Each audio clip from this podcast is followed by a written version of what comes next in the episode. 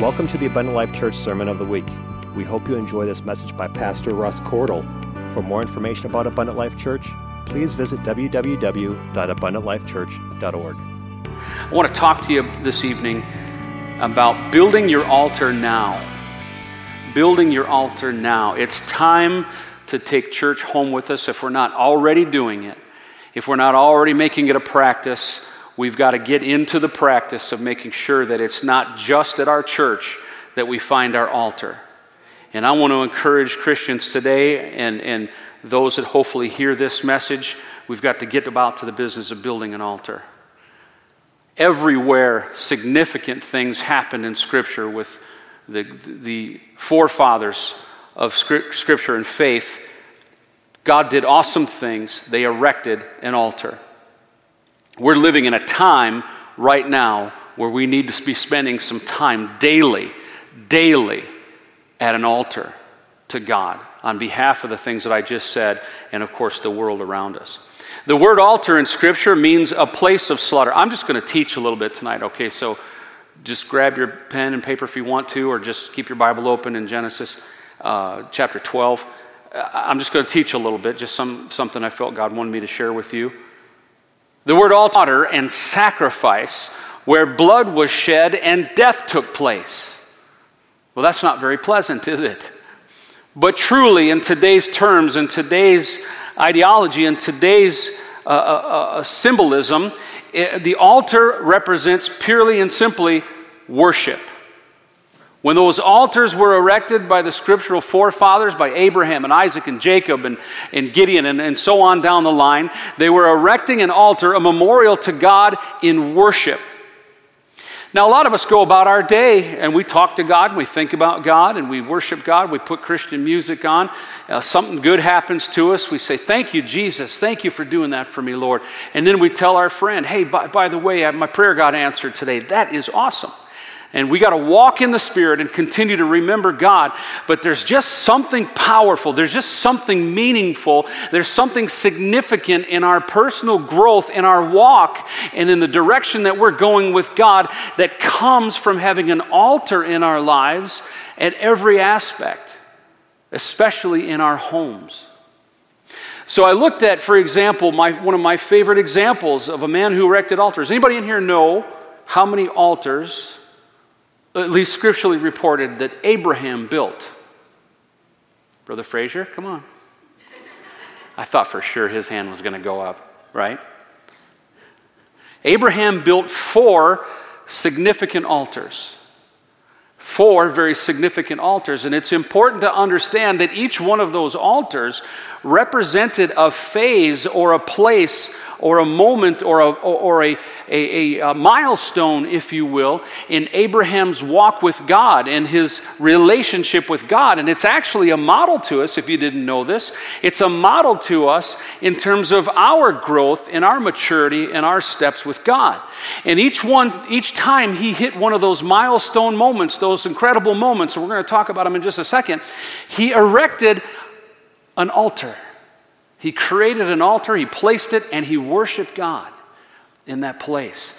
And that altar became the springboard or the next step or the thing that sort of, if you will, hurled him into the next direction and the next place that God had for him that was significant in his walk. And of course, you know the life of Abraham and you know how significant his walk truly was and the promises that God gave him. He was the seed of all. He was the father. He was Father Abraham. He was promised all of the land. He was promised that his seed would rule. Of course, we know that Jesus himself came from that line, right? So let's go to Genesis chapter twelve, and I'm going to read a little quickly, so you can go back later and check it, but I don't want to keep you here all night. Altars at the time before I go had to be, by the way, had to be very unpretentious. They couldn't be ordained and ornamental. They were instructed oftentimes not to put not to put a knife to them or a, uh, don't carve them up, don't chisel them. God wanted something that didn't put the emphasis on man's ability to make beautiful altars. God wanted the emphasis to be put on the fact that you're communing with God. He wanted that focus on him. And he marked them To, to say don't do anything as far as carving them up or chiseling or beautifying them. He just simply wanted them to seek him. Amen? It's about daily communion with God. And I said earlier before, when I started, that an altar literally in Scripture means a place of slaughter and sacrifice and bloodshedding. So if that daily communion is important to God, it's clear to me that each altar that you have in your life represents your acknowledgement of the shedding of the blood of Jesus Christ. You see the tie there? It was symbolic in the Old Testament, very real and true and visible as we read the life and death of Jesus Christ. Genesis chapter twelve, starting at verse one, says, "Now the Lord had said unto Abram, Get thee," he wasn't Abraham yet, he said unto Abram, "Get thee out of thy country and from thy kindred and from thy father's house unto a land that I will show you." He didn't even tell him. "And I will make of thee a great nation, and I will bless thee and make thy name great, and thou shalt be a blessing. And I will bless them that bless thee, and I will curse him that curseth thee, and in thee shall all families of the earth be blessed." I want you to understand that now, of course, in your relationship with God and finding God, God has certainly not made you the father or the mother of all the nations to come. He didn't establish you to multiply the, the family of Israel. But I'll tell you what, he did establish us to multiply ourselves in the message of God, to seek and to save that which is lost. We are to multiply. We're to be fruitful and multiply. So this blessing that God pronounces on Abraham in twelve and one is really your blessing as well. He said, "So Abram departed as the Lord had spoken unto him, and Lot went with him. And Abram was seventy and five years old when he departed out of Haran. And Abraham took Sarai his wife, and Lot his brother's son, and all their substance that they had gathered, and the souls that they had gotten in Haran. And they went forth to go into the land of Canaan, and into the land of Canaan they came." He's going into a place that he knows is full of hostiles, cruel, mean, nasty people. He's leaving everything he's ever known, and he's venturing into a territory he is not familiar with. How many know that when you sign on with the Lord God, suddenly the world that was so kind to you, the world that was so in line with the way that you were behaving, the people at the bar, the people at work that did the things that what they wanted you to do, how many know and understand that when you make that departure, suddenly they can be a little bit cruel? Life can be a little bit challenging. Sojourning with Jesus Christ in the land that he's dedicated for us is a little bit tougher. It's a tough road to hoe. And we walk into a land, and Jesus said it, he promised it. He said, "You're going to be hated for my sake. You're going to see these challenges. You're going to be faced with this." And Abraham knew he was walking into a land with cruel and nasty people. Verse six says, "And Abram passed through the land unto the place of, of Sichem and unto the plain of Morah, and the Canaanite was in the land. And the Lord appeared unto Abraham and said, Unto thy seed will I give this land. And there builded he an altar unto the Lord who appeared unto him." Abraham has now been displaced. He's living a completely new life. He's heading into territory unknown, except that he knows that the people there are going to be cruel and difficult and challenging. He puts up an altar to God. God promises him an incredible Incredible promise. He's seventy-five years old. And God calls him into this and says, your seed is going to flourish. And whoever you bless, I'm going to bless them. Whoever curses you, I'm going to curse them. There's protection. There's providence. There's, there's direction and a great promise that you're going to be fruitful. You see, God gave us that same promise. When you found your way to an altar, your altar, and the blood of, of that old person that you were was shed as you sacrificed in repentance and you killed that old man or that old woman. God's saying to you, I know you're heading into a strange land. I'm going to take you into some tough places. I'm going to make you, I'm going to make you blessed. You're going to duplicate, multiply. But you're going to be in a land full of some bad people. You see, it's simply just reflected in the message that Jesus gave, gave us later on when he said that you're going to suffer for my name's sake. You're going to be hated for who I am. But Abraham knew enough to worship God, and he erected an altar immediately. In Genesis chapter twelve, you can read it eight through thirteen. I'm only going to read verse eight. Abraham erects another altar. It says, and he removed from thence unto a mountain on the east side of Bethel. Bethel means house of God. And he pitched his tent, having Bethel on the west and Hai on the east. Hai was a disaster. It was a dump. It was a ruined city. Bethel was the house of God. And here Abraham is between the two of these places. He's journeying out of this mess, out of that old life, and he's heading to the house of God. And there he builded an altar unto the Lord, and he called upon the name of the Lord. In other words, when the Bible says they called on the name of the Lord, he worshiped. He was worshiping God. See, he just kept up and going. He kept moving. He kept taking new steps. These were places of growth for Abraham. Remember, I said every altar is marked by that next strategic milestone in his life, in yours as well. So he removes from the lowlands, the plain there, and he goes up to the mountain, and, and, and he's He's heading up into a higher place. Okay, now it's going to get barren. It's going to get quiet. He's taking it to a higher place. You understand that next step for you and I was to take our step of faith, stronger faith, closer to God. Hopefully, we're wanting to continue to keep planting our feet on higher ground. Amen?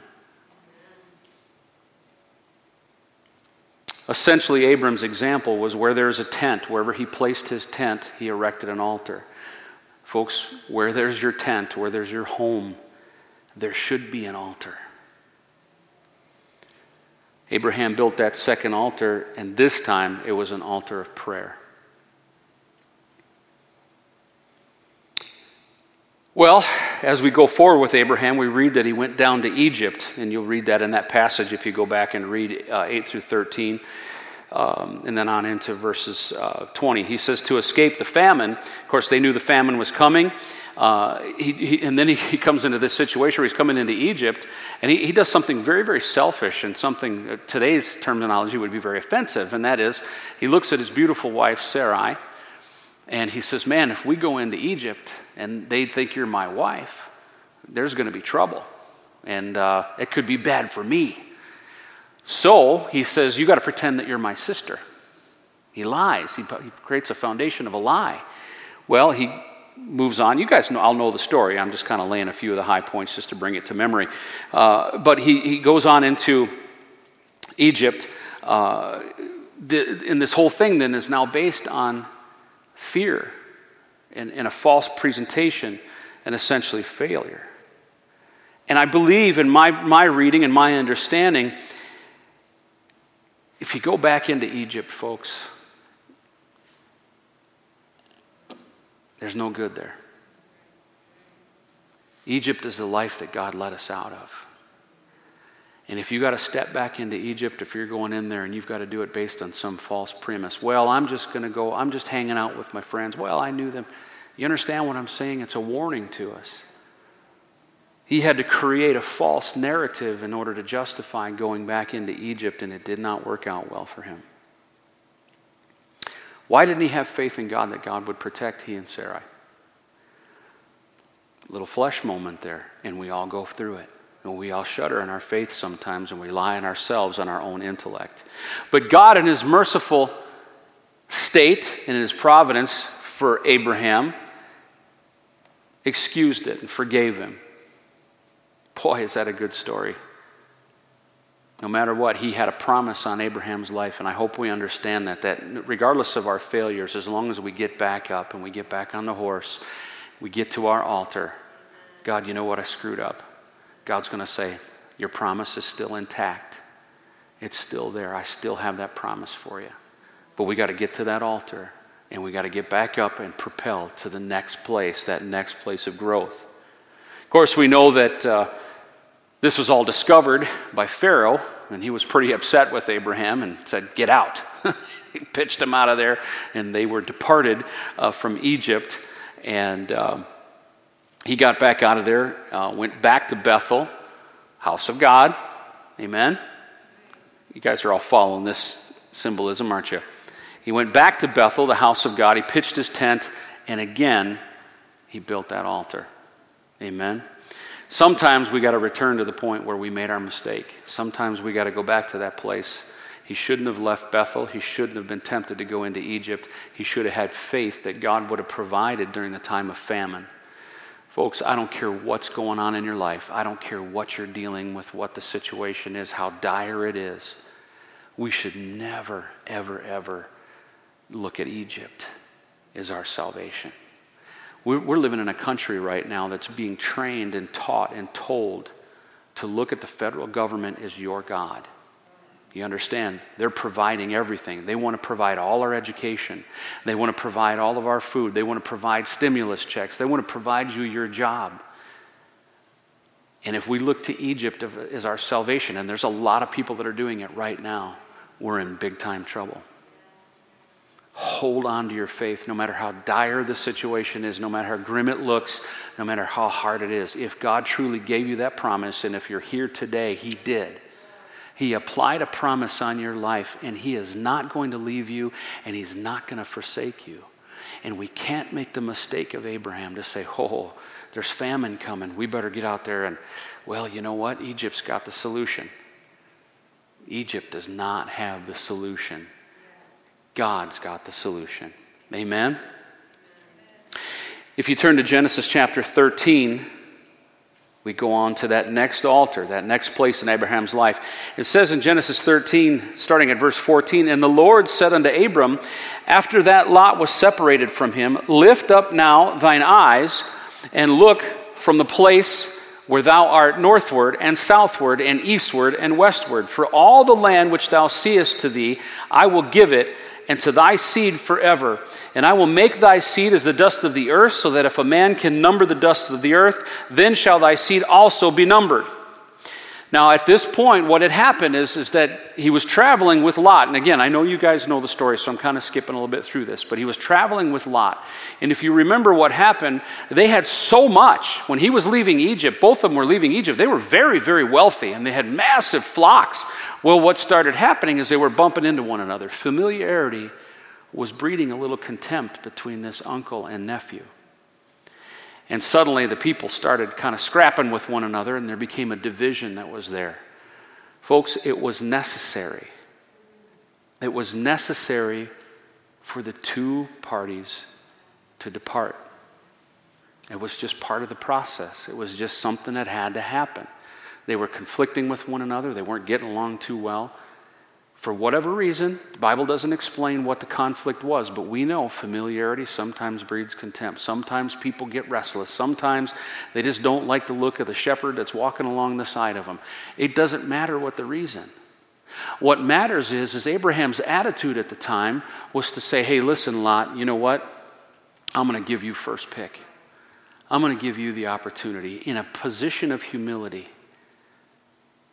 Abraham just said, hey, you know what? I've got this promise of God on me. I've got all this great stuff. Look what God's done. I've built a couple of altars already because it's been so good. So Lot, you go ahead and pick the way you want to go. And of course, what Lot does, he picks the choicest spot he can. He went right after it.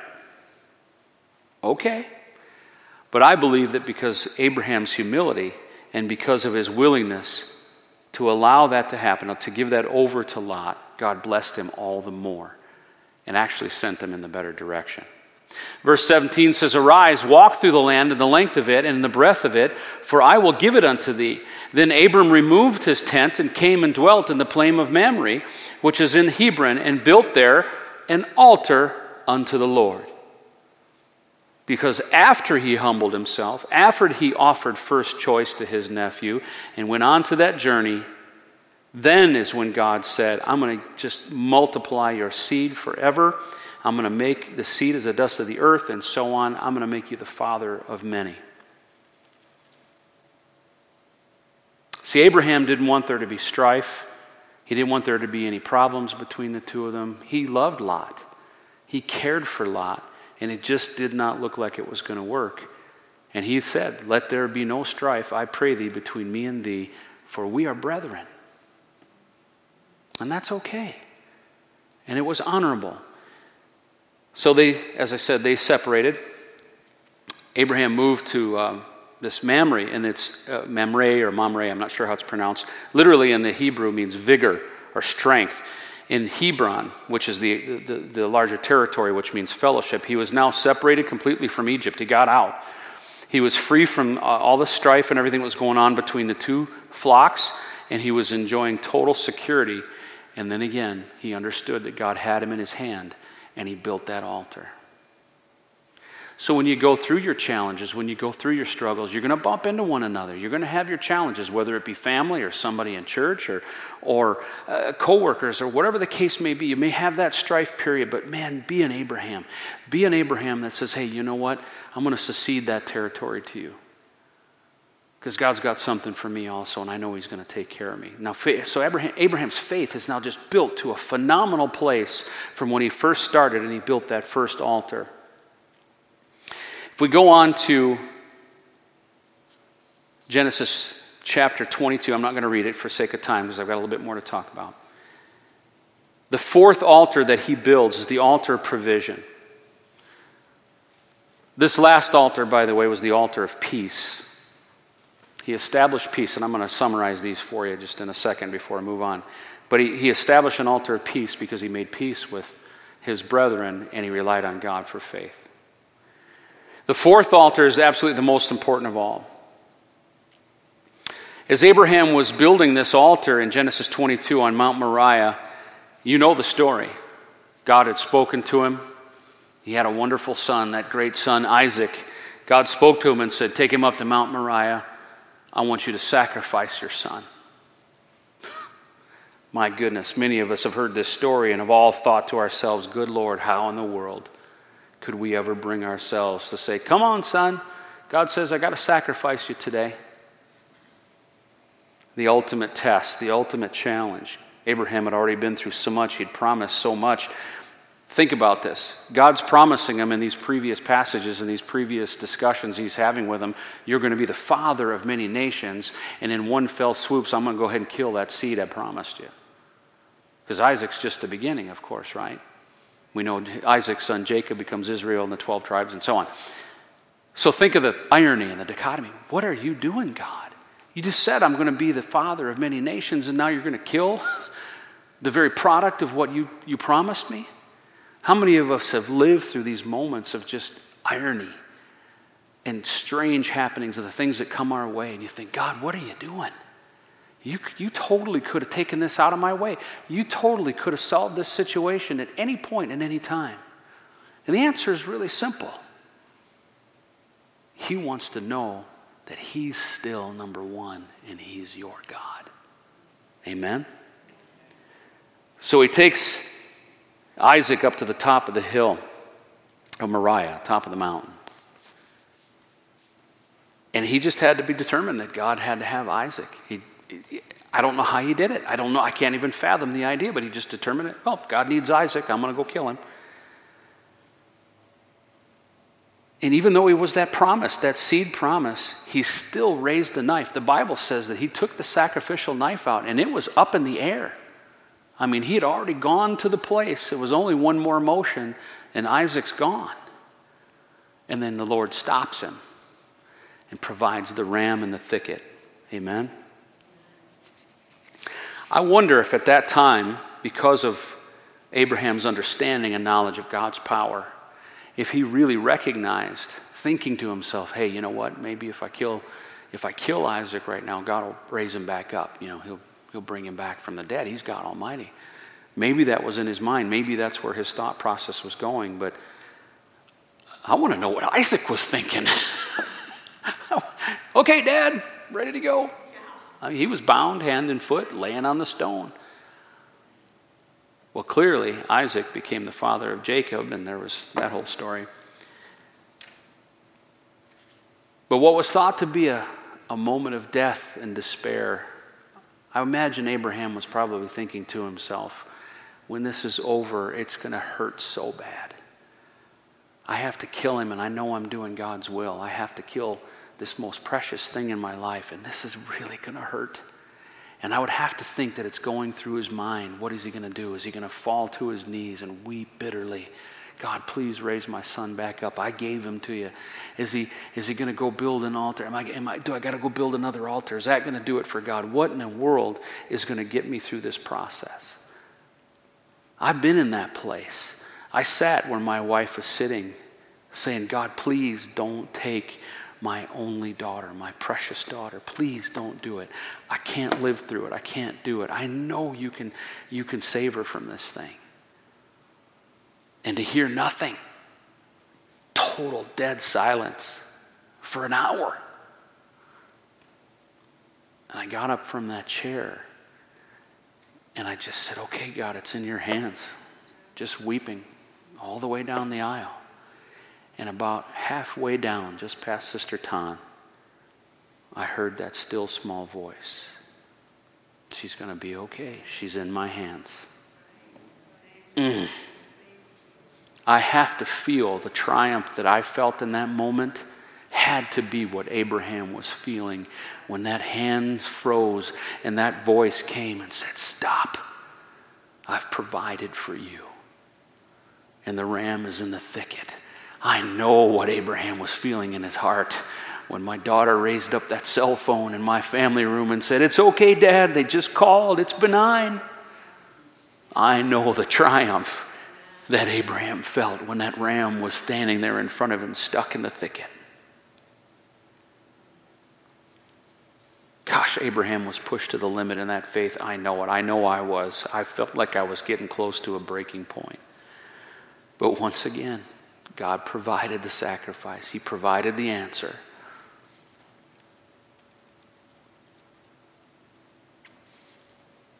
See, it was already, it's already been said and it's already been understood. God didn't want Isaac. I think everybody in this room understands that.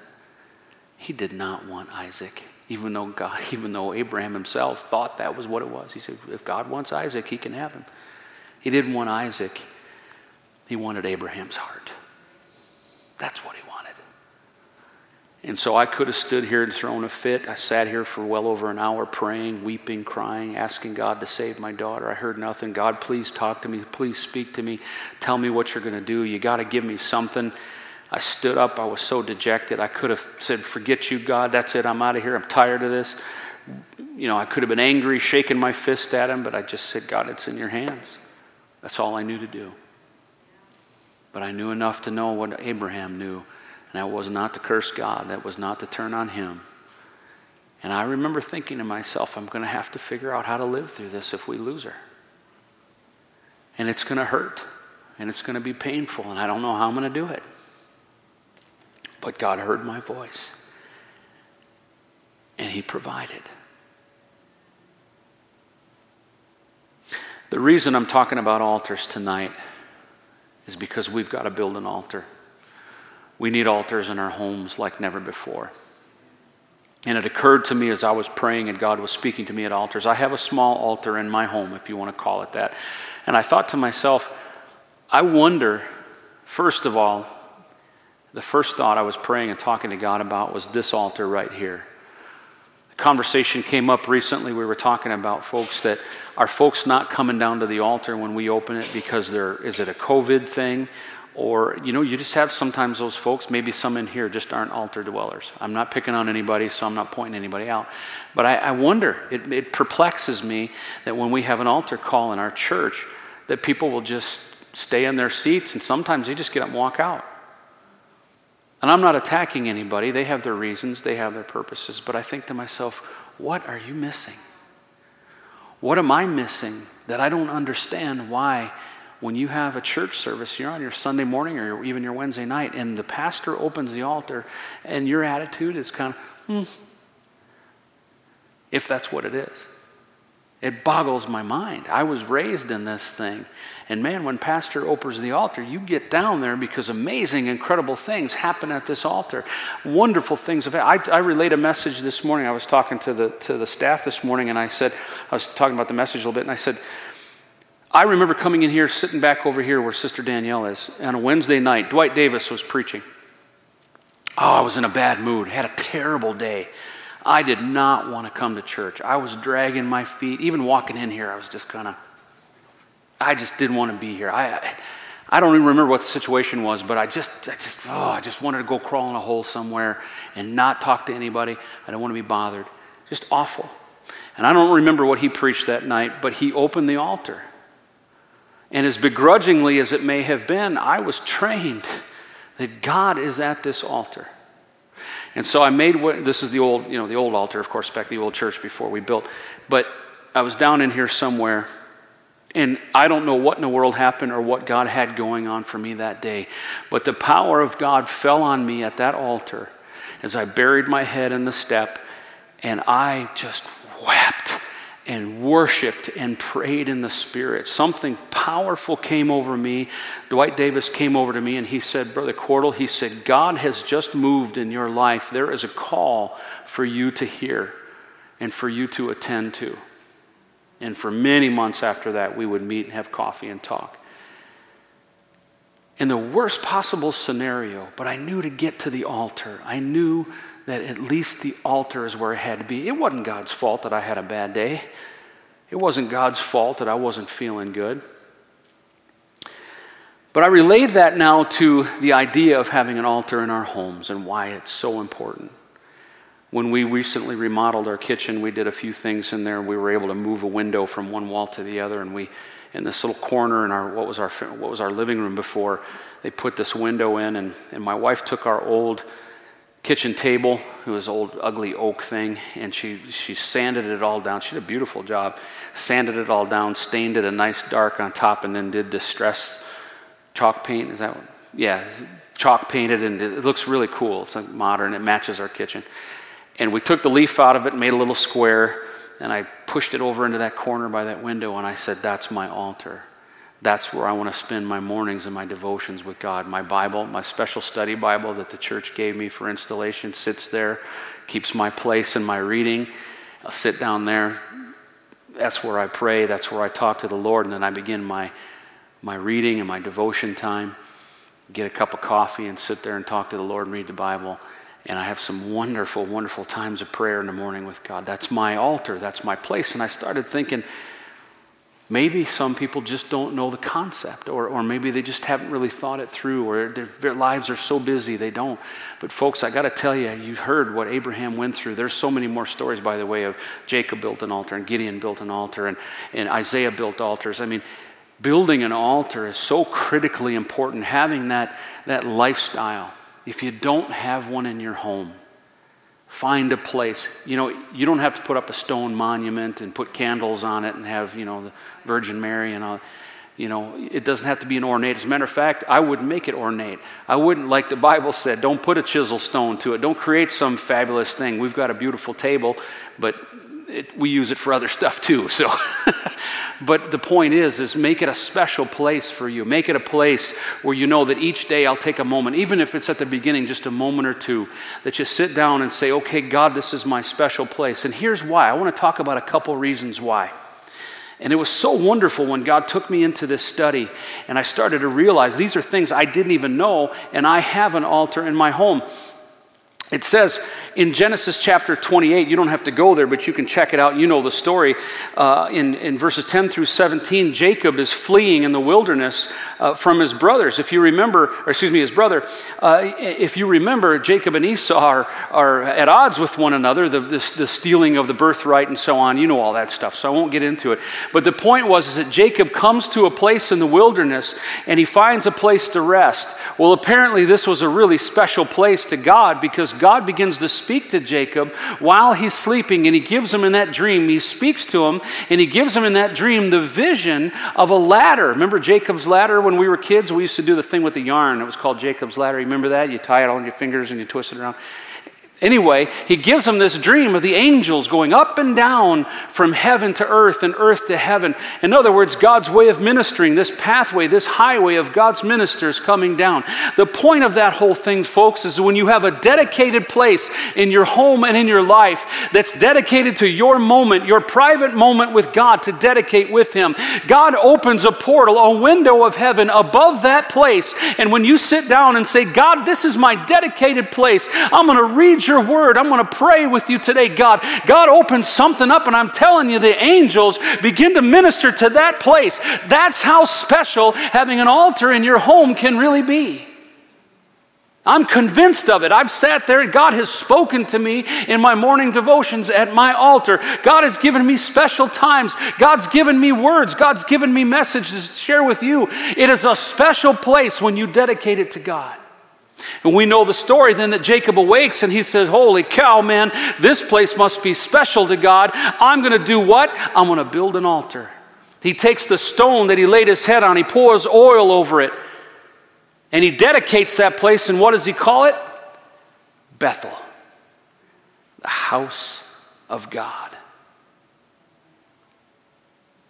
It's so critically important that, that we have that special place, a quiet place, separate from, from everybody else, get away from uh, uh, uh, all the nonsense. Don't grab your phone in the morning, go sit there and read through social media and news feeds. Don't, don't worry about what's going on with other things, but have that dedicated special time. And that's my next point. Having a dedicated altar in a quiet place feeds our spirit's need for peace and solitude. You know, we we thrive that. A lot of us don't even know it anymore. Our lives are so full of chaotic nonsense and noise and activity and racket and phone calls and emails and text messages. My daughter, who's a, who's a PhD candidate in psychology, told me that when, when every time we turn on that thing and flip over for a text message or we, we flip over and a slide for a Facebook, endorphins are released in our bodies, and we get a little bit of a high off of that thing, that new piece of information or that new text message. That's why it's addictive, because it's feeding us something. We got to get away from that stuff and have that special, quiet, dedicated time. You may not realize it, but your spirit, God built in you, in your nature, and in your body and your spirit, a powerful desire for solitude and peace with Him. And I don't have the time to go through examples in Scripture in the Bible. I could show you so many places, but I'm going to share a couple here in just a moment.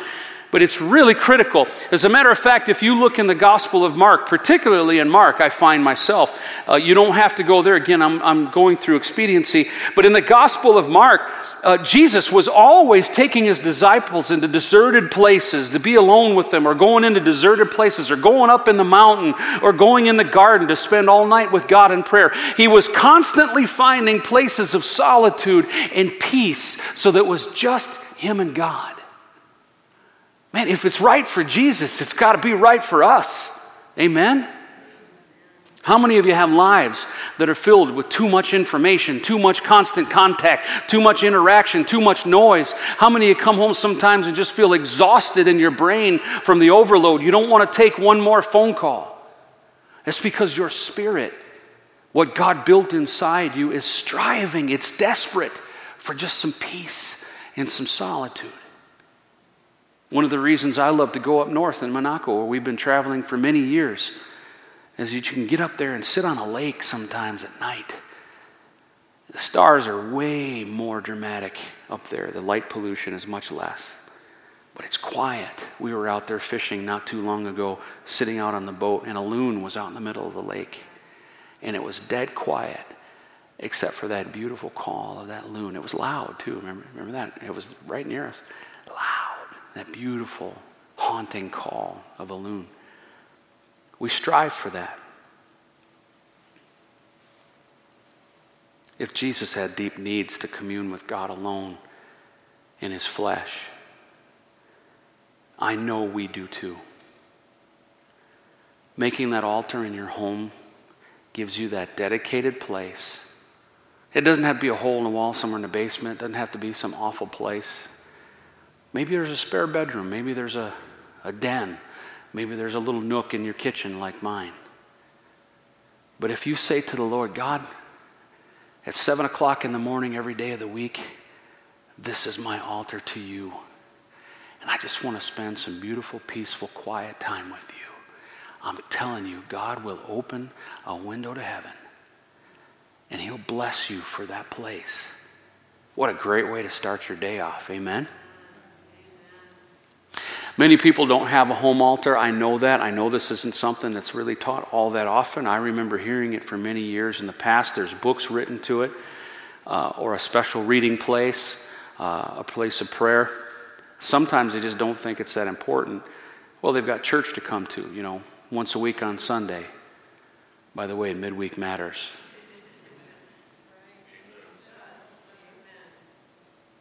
They don't know what it looks like.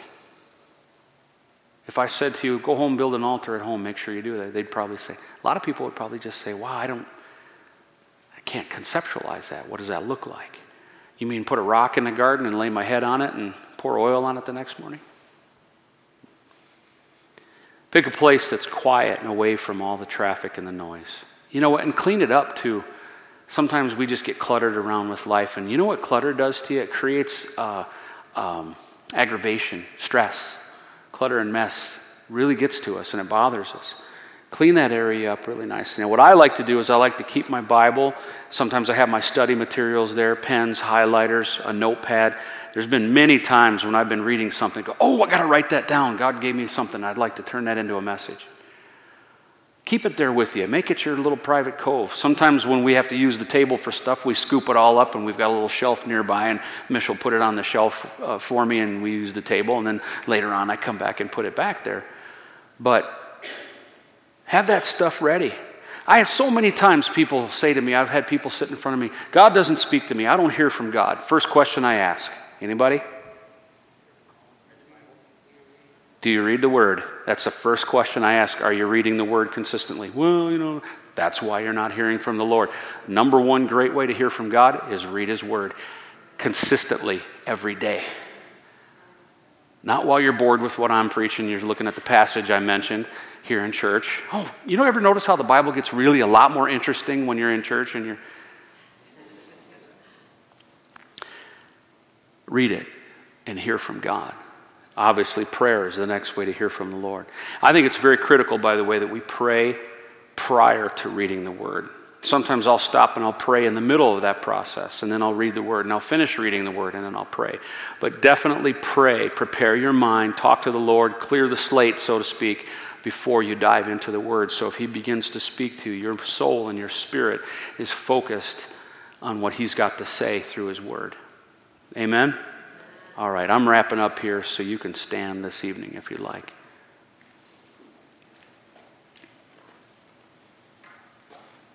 You can make the area nice. When I said don't carve stones and, you know, make it nice. Ladies, Sister Brown, put a little cup and a flower and, and you know, I know you. You'd have some pretty little flowers from your garden in there and stuff. And, and that's okay. God will be all right with that. When you can't be at your altar, you're in your car. I used to have an hour drive to work every day. I was working at Cisco in Jackson. It was an hour there and an hour back. Some of the most phenomenal prayer time I ever had. Talk to the Lord, pray. I prayed in the Spirit halfway up there many times. Prayed in the Spirit. I don't know if people driving by could tell or thought I was a nut. I don't care. But God would get a hold of me sometimes in those services. Terrible things would be going on up at the plant. I was facing a horrible day. I'd pray all the way there in the Spirit, put my hand on the building. In Jesus' name, I'd walk in. Oh, by the way, we got this all fixed. Happened many times. Have your Christian music, a Bible program, maybe if you have on your phone. Use drive time to pray instead of listening to that rotten junk that's coming out of the radio. We got to get away from all this nonsense that's dragging us down and dominating our brains these days. You know, the world's going to go where the world's going to go. You'll find out. You won't be out of you won't be out of the loop. Trust me. You'll get the information. But you can take that time in your drive time. How about work? Anybody ever take the time on a lunch break? Take ten, fifteen minutes, grab your little Bible. Maybe just say a prayer off to the side, go for a walk. I used to do that as well. I'd go outside and sit at the picnic bench. You know, and you could sit there and eat your lunch, talk to the Lord, read the Bible. Nobody ever messed with me. Nobody ever came out there and hollered at me or threatened me or anything. I just did my thing. It was an altar. And finally, the best altar we have available to us is right here. In the last year and a half with COVID and all this nonsense, I mentioned this the other day at the pulpit, we've still seen wonderful, precious souls receive the baptism of the Holy Ghost. Didn't happen in the foyer, the hospitality suite, or the parking lot. It happened right here. We have a wonderful young couple. They're not here with us tonight, but Lauren and Aaron Brown have a dedicated ministry. They want to work the altars with me. They want to see people filled with the Holy Ghost.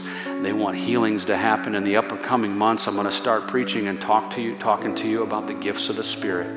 We need to see the gifts of the Spirit operating in our church. We need faith built to that place where somebody says, God, I, I want to I want to desire these gifts that you have, and start to see them operate. Well, the miracles can begin to happen at this altar. There's people in our congregation, you know, that have the gift of healing, and they know it. They've experienced it. God has used them for that purpose. And that's going to continue to grow. And those miracles are going to continue to happen at this altar, this one right here. If we join together and we make the altar the most important place that we can be in the course of our week and in our homes, the revival, the miracles, the acts of the Spirit, salvation is going to continue to happen. Amen? So, after saying all of that, good night. No. This altar is open. Come down and enjoy the Lord. Talk to him just a little bit. And let him talk to you about where to place the altar in your home and in your life. Amen? Thank you for listening to this Abundant Life Church podcast. We pray it has strengthened your relationship with God and will continue to be a light unto your pathway to heaven. If you have any questions or comments regarding this podcast, please telephone our ministerial team at two six two, nine six five, five one seven seven or email us at info at abundant life church dot org.